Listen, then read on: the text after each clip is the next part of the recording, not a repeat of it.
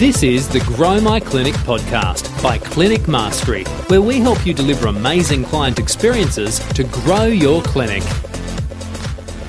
Well, welcome to another episode of the Grow My Clinic podcast. My name's Jack O'Brien. Lovely to be with you today. And we have a guest with us. We have Stephen King from Movement Assessment Technologies, or commonly known as MAT. Steve, how are you today? Very good, Jack. Thanks for having me.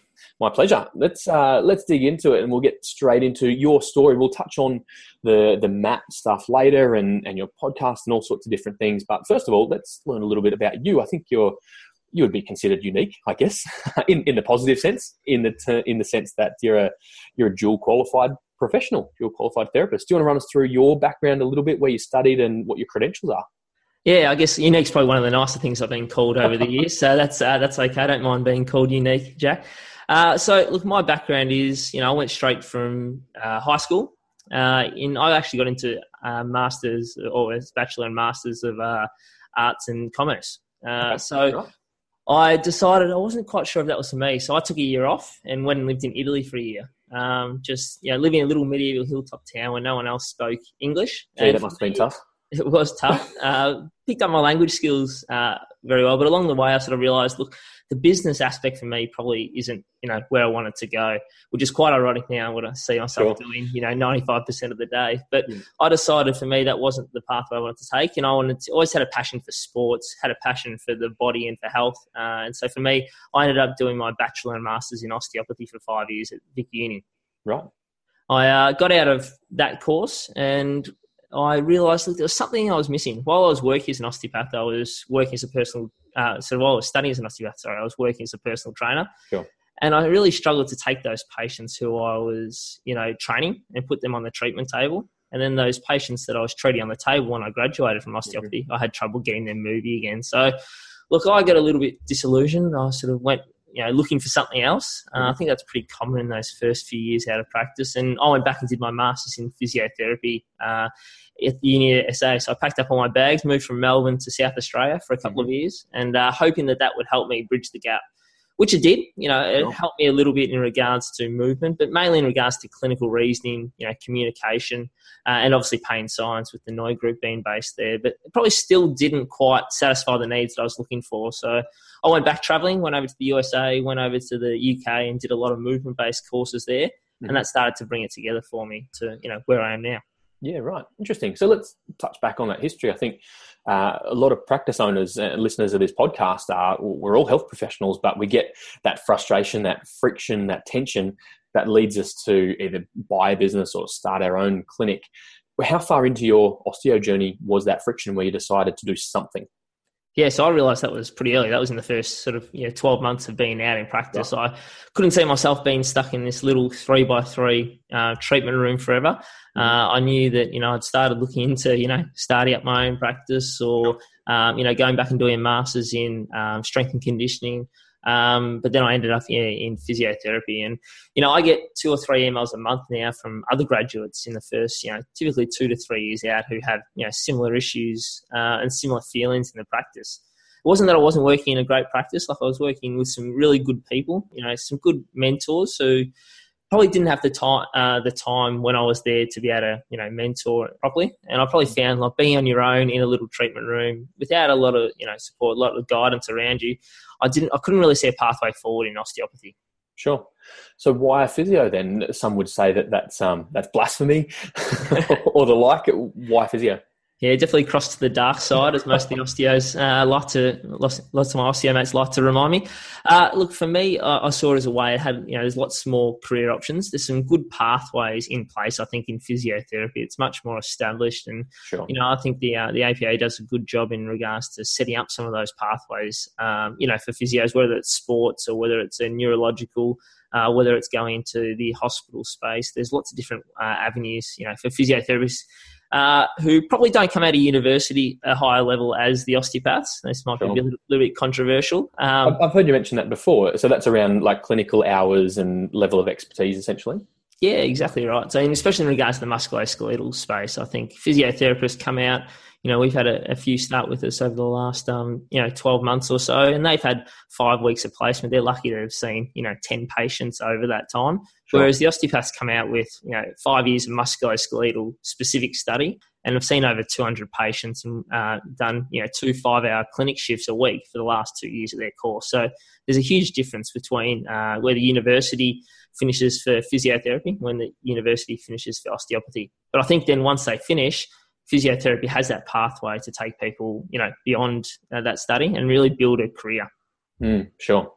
And so it, it, sounds like then you've you packed your bags again and gone traveling all, all around the world and with a real flavour on assessment movement type stuff. What was the motivation behind that? Yeah, look, the movement based stuff was probably the thing that attracted me at first, but I realised, look, you can do all this great movement based, um, you know, approach, but I felt like I was still guessing. I didn't really know if my patients or clients were actually getting better. Uh, so that's where I started looking a little bit more into assessment, and I realised, you know, I said back when I was, uh, you know, got out from osteopathy, that I really struggled, you know, those assessments that I'd been taught through osteopathy, which is similar to physiotherapy and lots of other professions, you know, very table based, very isolated. They're not really looking at movement at all, and there's a big gap between again what we're doing in assessment and then what the person's going out and doing in the field. So I started to look a lot into functional performance testing, you know, different ways to test strength and power and balance and look at functional movements and those type of things. Um, and that started to really, you know, spark my interest, I guess. And mm. I was lucky at the time that, you know, one of my, you know, colleagues, my business partner now, Andrew Lemon, sort of had similar feelings. Um, and he was really looking to uh, you know start to move into that space as well, start to you know differentiate ourselves from the you know from other therapists out there, but also just uh, give ourselves a better understanding of actually what's happening with our patients and clients. And at this time, did you have a clinic of your own, or you were working private practice at all? No, so I was still working in private practice. So I'd finished uh, my physiotherapy masters. Then mm-hmm. I'd moved back, uh, moved back out of Adelaide the next day. Uh, you wouldn't be the first one. no, no, probably not. Uh, so I moved back to Melbourne. Worked in a practice, you know, busy, um, you know, multidisciplinary practice, um, but just felt that I was quite limited by one the treatment times. They were treating on you know twenty minute schedules, which you know, in my opinion, you can't really achieve a lot in um, and didn't really have a setup beyond that, you know, three by three treatment room again to be able to take patients further. You know, I felt that I was taking someone, someone's coming in with pain or, you know, dysfunction. I don't like that word necessarily, sure. but that pain or dysfunction. And, you know, they wanted to get back to their activities that, you know, they need, you know, want or love to do. And I felt that I was only getting people, you know, and patients a certain way along that spectrum in that environment. So I wanted, you know, we eventually decided we wanted to create an environment where we could take people a little bit further. Okay. And so you, you do all this learning, you, you pull it all together. And I think like a lot of us, we, our, our method of practice is a conglomerate of all the different learnings that we've made across the, uh, across the journey of professional development. What led you to bottling that up into what is now movement assessment technologies? I guess it came from a few of our colleagues, um, you know, sort of wanting to know. We initially, um, you know, started drawing on a yoga mat. I think a lot of people will know us from the mat, the movement assessment tool. You know, a lot of people, um, a few of our mates just said, that's a pretty good idea. You know, you can see how you're improving the way people, you know, balance or the way that they lunge or squat um, or their flexibility. And they wanted to know a little bit more. So we thought, oh, there's a little opportunity here. We'll run a little course for just for 10, you know, really close colleagues that we went through university with. And then, oh off the back of that, they went and told you know a few people, and so we ended up running a course, you know, three or four months later for another group of you know a small group of ten to twelve people, and then over the course of the year, we decided let's have a try in a couple of other markets. So we went up to um, Sydney and went back over to Adelaide as well. Mm-hmm. Um, and then, you know, fortunate enough, someone spotted us on social media uh, over in Asia and got our sort of first big break over there. Uh, invited us over there, and we started to see that you know, there is a need for this. People are having the same feelings that we were both having in our practice, um, and that it really, you know, helps people with their clinical reasoning, um, what they're doing, um, and hopefully gets you know more of their patients better with by actually being able to tell objectively whether mm-hmm. people are getting better or not. And we also found it was getting great buy-in for our patients and clients. Yeah, that okay, that's interesting. That's exactly where I was going to go with the next question. We might circle back to the the side hustle, what's become a fairly big hustle of the mat now. But uh, if we come back to that client experience, creating uh, something like the the mat and your assessment approach, how did that differentiate you in the eyes of clients? Because do, do clients even care what assessment tools we use? Definitely not. No, most of the time they don't. Uh, you know, they don't know what they're going to get. Um, you know, when they walk into a practice, I think, and definitely when they when they come into our practice, uh, they just know that you know there's something a little bit different. You know, I think is what we often um, you know get told about our practice. But you know, I think it, patients just get it. Like using, you know, we're big on using objective data, you know, collect as many numbers as we can, and that just allows you to communicate better with patients in a language they, you know, understand, rather than you talk about all these different postural things, or you start to talk about these muscles, you know, not activating again, not a phrase I like, and all these, you know, things. Only people could see you making the inverted commas with your finger. Yeah. but uh, yeah, look, and so we, we, you know, I think therapists traditionally speak a language that you know patients don't understand. I think numbers are a way that you know enhance the communication, and they just you know start to get it. They can see the big discrepancies side to side. You can then use the latest um, data from the literature to you know to back up your decision making and help to educate them about it. Mm-hmm. Um, it really makes it easy for them to get on board with your treatment and your management plan. Sure. I think there's a couple of important elements there when it comes to assessment tools, whatever approach you use, that you would communicate in ways that make sense to the client, right? We're about creating experiences for clients where they understand their diagnosis, whether that's pathological or psychosocial. So using language that matters to them uh, and something that you can retest with them that they understand, it creates amazing buy in, right? At the start of their journey.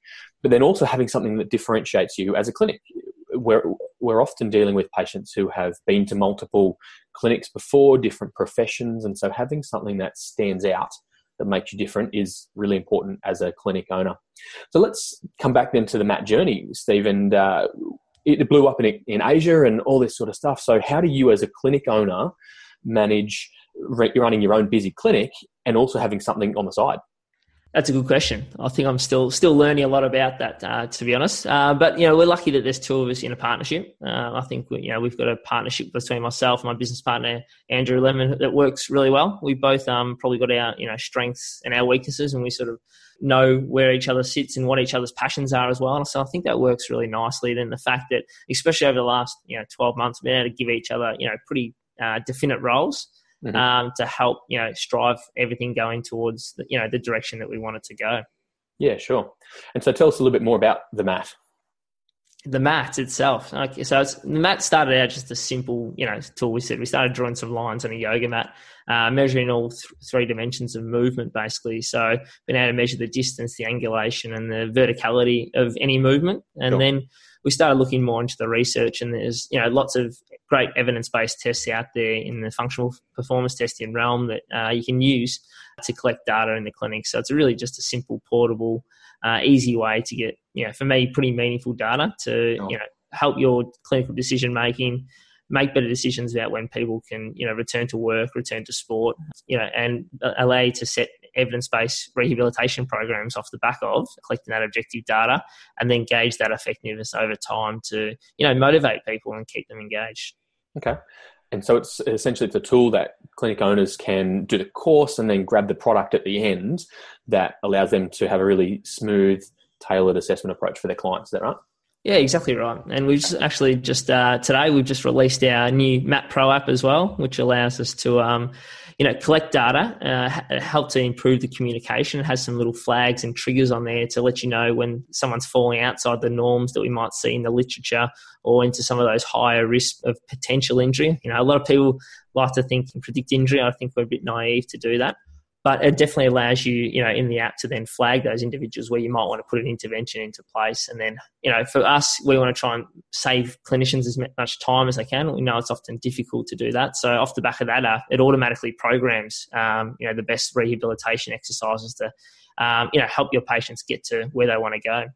Yeah, sure. And allow them to, to log in, track their exercises over time uh, to keep them engaged uh, in the rehab process. So you've got a patient facing side and a clinician facing side, essentially. Correct. Yeah, great. And so, what's the feedback from patients? What do they think about having this extra, uh, when we say extra, outside of the consult room experience? So, you know, for us, it's, it's been a new way for us to engage patients. I think we often, you know, found that, you know, sometimes the retention, you know, I think a lot of practices struggle with retention rates and people dropping off the management program once they start to get that pain phase. And they start to get, you know, two or three, three or four sessions in, I think is probably the average uh, rebooking rate for physios. But sure. again, I feel just getting someone out of pain is great but it's often not getting them, building them uh, robustly enough to get them back to what they want to do for their daily lives. So, allowing them to be able to communicate with you. So through the app, they can communicate, you know, with you by sending instant messages or emails. Uh, and you can do that as well. You know, each week you can log in, you can check how well patients are going with their progress, and start to uh, ping them to say, "Hey, look, I notice you haven't done too much this week." And they start to they really love that uh, little bit of extra feedback, that extra level of service, which I know you know is something big that you guys are about at Clinic Mastery. Yeah, for sure. And I love that it doesn't really matter what the tool is, whether it's your app or PhysiTrack or some yep. other some other app. The point is that we're creating experiences for patients that mean we can we can help them get the outcomes they want and also the information education. Like you say, how often as clinic owners do we get patients back to maybe out of pain but not to optimize their performance or I love that word robust around creating healthy individuals that are you know robustly performing whatever it is that they need to do. Um, that's a great experience that you're creating for patients. Tell me, is it just physios and osteos that are using movement assessment? Uh, no, so we've got professionals from over 10 different professions now using the mats, uh, you know, from, you know, chiropractors, you know, physiotherapists, uh, osteos, as you mentioned, podiatrists, EPs. We get massage therapists, sports therapists, athletic trainers in different you know, markets. Um, so there's lots of different professions who are you know, speaking the same language. I think that's what data allows us to do. It doesn't matter what data you're collecting. Um, as long as it's you know you think it's meaningful to the patient, but that you know helps you not only communicate with yourself over time, but also when you're working with other healthcare professionals and starts to get everyone, you know, speaking the same language. You know, we're off to uh, over the next couple of weeks off to nine different countries with I think seven different languages in that time. so you've got people, you know, with data enhancing the way uh, you know you can commute. I can communicate with this uh, pretty strong Australian accent to people all over the world. Yeah, I love it. Okay, that, that's fascinating. Nine countries would be a, a, whole lot of fun, no doubt. But can we come back to your clinic and let's make this super relevant for yep. clinic owners? How do you, and, and you mentioned that you've had a few new and recent grads come on board, how do you straddle that divide as a clinic owner between creating a, a systematic approach to assessment versus letting clinicians have their own reasoning and using their own skill base, uh, developing their own professional approach? How do you straddle that tension? Yeah, well, I think that's the beauty of having data. It just allows you to, you know, any for us, you know, we say there's no right or wrong to go uh, uh to go about treating anything, uh, or to be able to set, you know, there's no one right or wrong exercise to get someone back to where they want to go. And the beauty of having data is it allows you to have that freedom, and you can just gauge the effectiveness of what you're doing. So the way I might treat someone for a certain condition is going to be very different to what someone else can do. But as long as we can justify and clinically reason, and for us based off reliable, objective data, you know for me, uh, I think that's more liberating. Because I know, you know, as a young grad, I'd come out and I'd think if someone wasn't getting better, it was what I was doing. You know, I'd, I'd get them on the table and, you know, with a sore back and I'd massage them and I'd mobilize them, I'd crack their back, I'd do the best treatment. And they'd get back up and they'd bend forward still and they were still feeling pain. Sure. You know, now you can do that and you can start to measure it and say, oh, actually, you've improved 30 centimeters with your flexion in regards to that, which is something from an assessment that was pretty subjective before. Having that objective data actually you know, shows you, okay, we're on the right path here rather than just reaffirming that, okay, they're still in a painful state, which it's pretty unrealistic to get someone back to pain free in sort of one 20 or 30 minute session. Yeah, sure. No, I love that. And the other question I had for you around clinic ownership and leadership, you're uh, you're seeing patients, you're leading a team, you've now got this uh, extra thing on the side, and it's interesting. I was talking with uh, a couple of our clients in Clinic Mastery, speech pathologists, who there's a lot of products in speech pathology, speech therapy, apps. How do you manage the different hats personally? What have you found helpful? As someone juggling clinical, non-clinical, business hats. Yeah, look, I think technology uh, is a massive part in that. I think for us, we, we found a, a few bits of technology that really make our life simple. You know, for instance, we use from, from a business point of view, we, have moved all our website and all our product um, based stuff to a platform called Kajabi. Mm-hmm. Um, so for us, from a business point of view, it allows us to automate a lot of what we do. So in regards to our whole website being integrated, then you know, with one click into our email marketing, into our opt-in forms into our um, product you know different product funnels into uh, our online courses for instance. So there's lots of different ways that that you know saves saves us time and allows us to spend more time doing the important things and actually being with the team and um, you know training them and just engaging with them. So i think that's really good. Communication is something we're big on. So we mentioned obviously with our app but we use asana a lot and we find that that's a really nice platform to allow the team to communicate uh, and to keep everyone on track. You know, setting goals uh, not only you know for ourselves but mm-hmm. also for the team, and we're big on them setting their own goals to work towards as well. Um, so, you know, in regards to and let them drive where they want to go in regards to um, development. So I think that's another really um, you know nice bit of technology that we found really useful mm-hmm. uh, to yeah help develop them. And then you know Google Suite, you know I think that's another you know platform where everyone can collaborate on documents and you know integrate integrate with your calendars and all those type of things. Arrange meetings so I can work from you know home as um this morning but still, you know, collaborate with the team or with uh, with Andrew on certain documents. So you can work literally. I'll be doing that uh, from Dubai in a bit over 24 hours time. Yep. Um, and so the beauty it opens up the world to you, I think. And as we start to look more into you know virtual consultations and and those type of things, I think mm-hmm. um, with technology, it's really going to open up the world to your practice rather than take you from just a local suburb based clinic to a worldwide clinic. It's interesting, and let, us just touch on that just once more. Whether it's uh, you know Google, Asana, Kajabi, we've created some episodes earlier on in the podcast around how to use Asana and Google, so you can check back through the the episode library there. But even extending out through to your movement assessment tool, you're a you're a clinician, right? We're all clinicians listening to this, and we've we've happened into becoming clinic owners. Yep. How do you integrate technology when you're not a tech geek? I think it's just persistence a lot right. of the time. Uh, there's a lot of uh, you know failures. Um, you know, there's a lot of adaptation. Just you know, for us, we're quick to adopt. I think you know you got to be quick to adopt, but you've also got to be quick to fail as well. Find what works for you and what doesn't work for you, and pick that you know pick that particular t- tech and try and stay with it for a little while. Give it a chance to fully integrate. If it's not working, look to change again. Uh, but don't be afraid to outsource stuff too. I think that's something that we don't do enough as business owners is to get other people in as well. And I think I know a lot of clinic owners and a lot of my friends have opened clinics. You know, so we just can't afford to do that. I'm like, well, what could you be doing with those five hours that you're spending on your Xero accounting, or which is spending five hours doing your website? Mm-hmm. If you mm-hmm. could be outsourcing these things to to other people, you know, who have expertise in that area too. So don't be afraid to delegate. Yeah, I love that. And it, it, speaks to something higher around whether it's outsourcing to a VA or just going through the friction of changing to a new software.